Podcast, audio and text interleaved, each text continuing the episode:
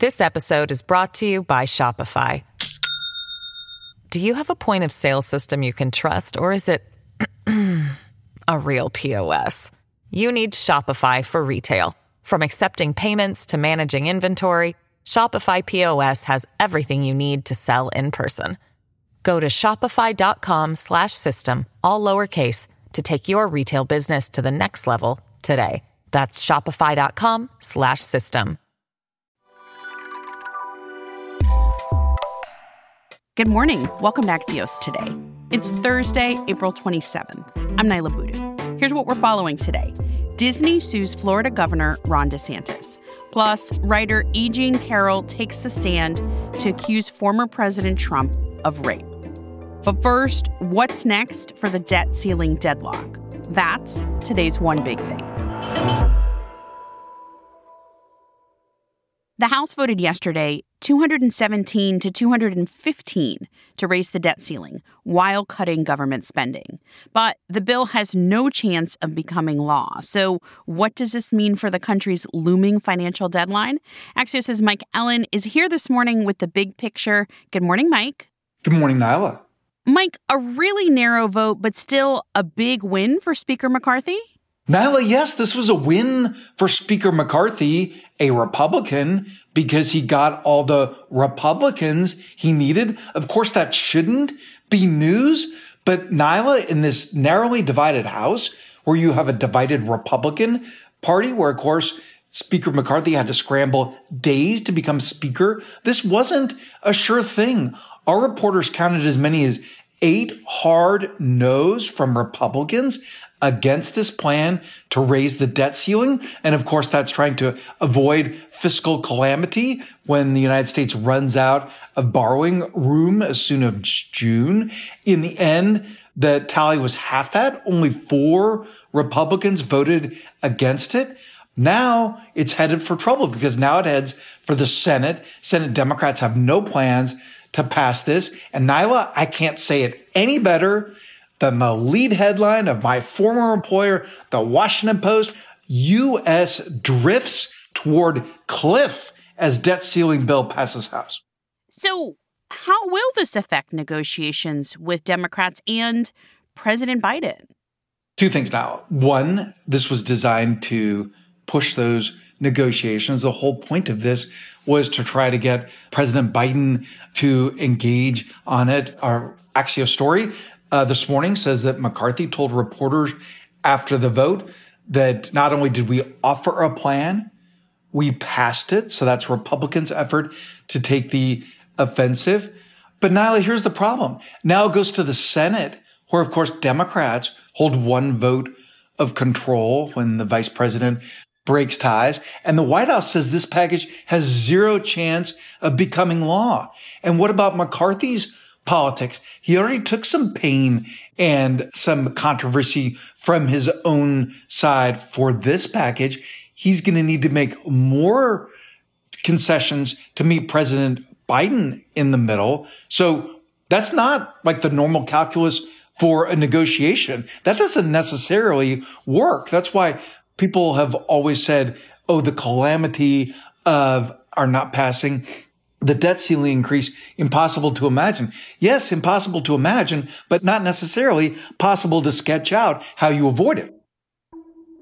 Author of AM and Axios co founder Mike Allen. Thanks, Mike. Now I have the best day. Two other stories we've been following. The writer E. Jean Carroll took the stand yesterday in a civil trial over sexual assault and defamation lawsuits she's brought against former President Trump. Carroll testified that Trump raped her in a Manhattan department store dressing room in the mid 90s. The former president has denied the allegations and in a Truth Social post last year called them a hoax and a lie. On the stand, Carroll said, quote, "He lied and shattered my reputation, and I'm here to try to get my life back." End quote. Trump hasn't attended the first two days of the trial, and it's unclear if he'll testify. The trial is expected to last five to seven days.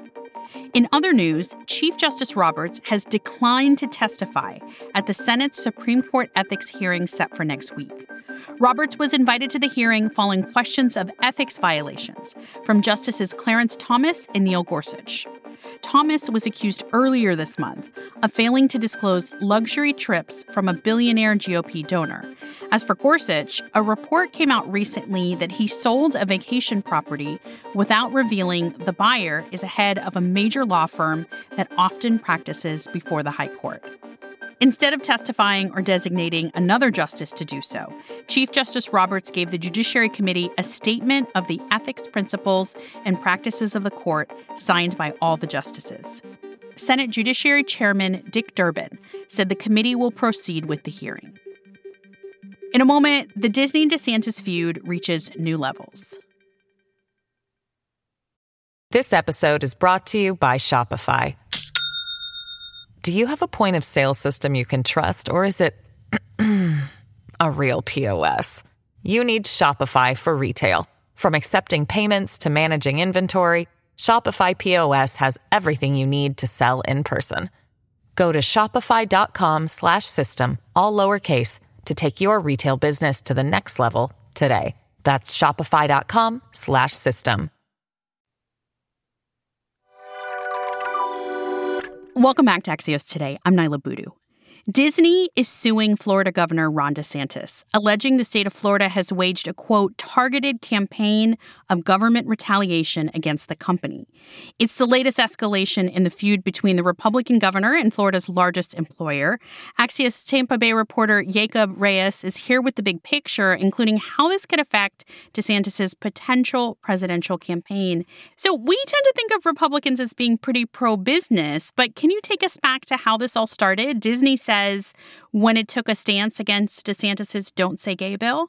So Disney spoke out when this bill was going through the legislature, and DeSantis certainly did not like that. And he used Disney to essentially make an example out of them and to showcase that he was willing to stick up against what he calls the woke mob in order to protect his state. And so, at issue here is a special taxing district, Reedy Creek. Can you help us understand why this prompted this current legal situation? Disney has had this presence in Florida since the late 60s. And while special districts in Florida are not uncommon, the power that Disney wields over the special district is somewhat unique.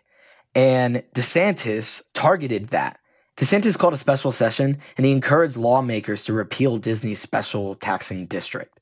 This year, he signed legislation that transferred control over the district to the state. He appointed a bunch of political allies on the board, and he was prepared to fully take control of this district. But Disney had other plans. As lawmakers were attempting to create legislation to transfer the control over the district to a governor appointed board, the Disney Allied Board passed through a bunch of development agreements that essentially neutered the incoming board. Disney's move is seen by many as pantsing DeSantis on the national stage. It undercut his political narrative that he defeated woke corporatism and he came back with an aggressive approach, one that Disney utilized as a larger point that DeSantis has attacked them in a targeted campaign. So, how are other Republicans reacting to all of this? Within DeSantis' own state, you know, Florida GOP lawmakers, a lot of them have expressed frustration of having to essentially carry water for him this legislative session and take up priorities that aren't really theirs. This Disney episode is one of them. What about nationally? How is this helping or hurting DeSantis' potential presidential campaign? I think to those who are unfamiliar of DeSantis' background in Florida, I think this Disney issue will really provide some context. This is not DeSantis' first time pursuing action against those who speak up against him. During the coronavirus pandemic, he did this to individuals, but he also did this to school districts. He lobbed fines against them for bucking his order to not place mask mandates on students.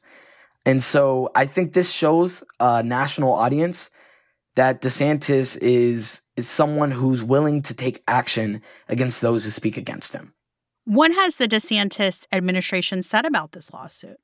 They released a statement saying that this was Disney's effort to undermine the will of the Florida voters and operate outside the bounds of the law.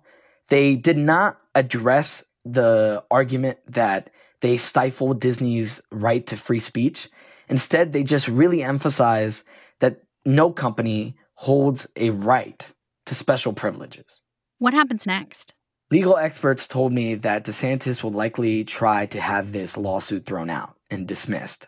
But that's unlikely to happen. So DeSantis will be put into a position in which his lawyers will have to answer to the statements that he's made, which Disney highlighted throughout the complaint. A legal expert said that DeSantis is his own worst enemy here. He wrote an entire chapter on his book on how he decided to go against Disney because of their statements. And so now he'll have to answer for that in court. Yacob Reyes is an Axios Tampa Bay reporter. Thank you. Thanks for speaking with me. That's it for us today. I'm Niala Boodhoo. Thanks for listening. Stay safe, and we'll see you back here tomorrow morning.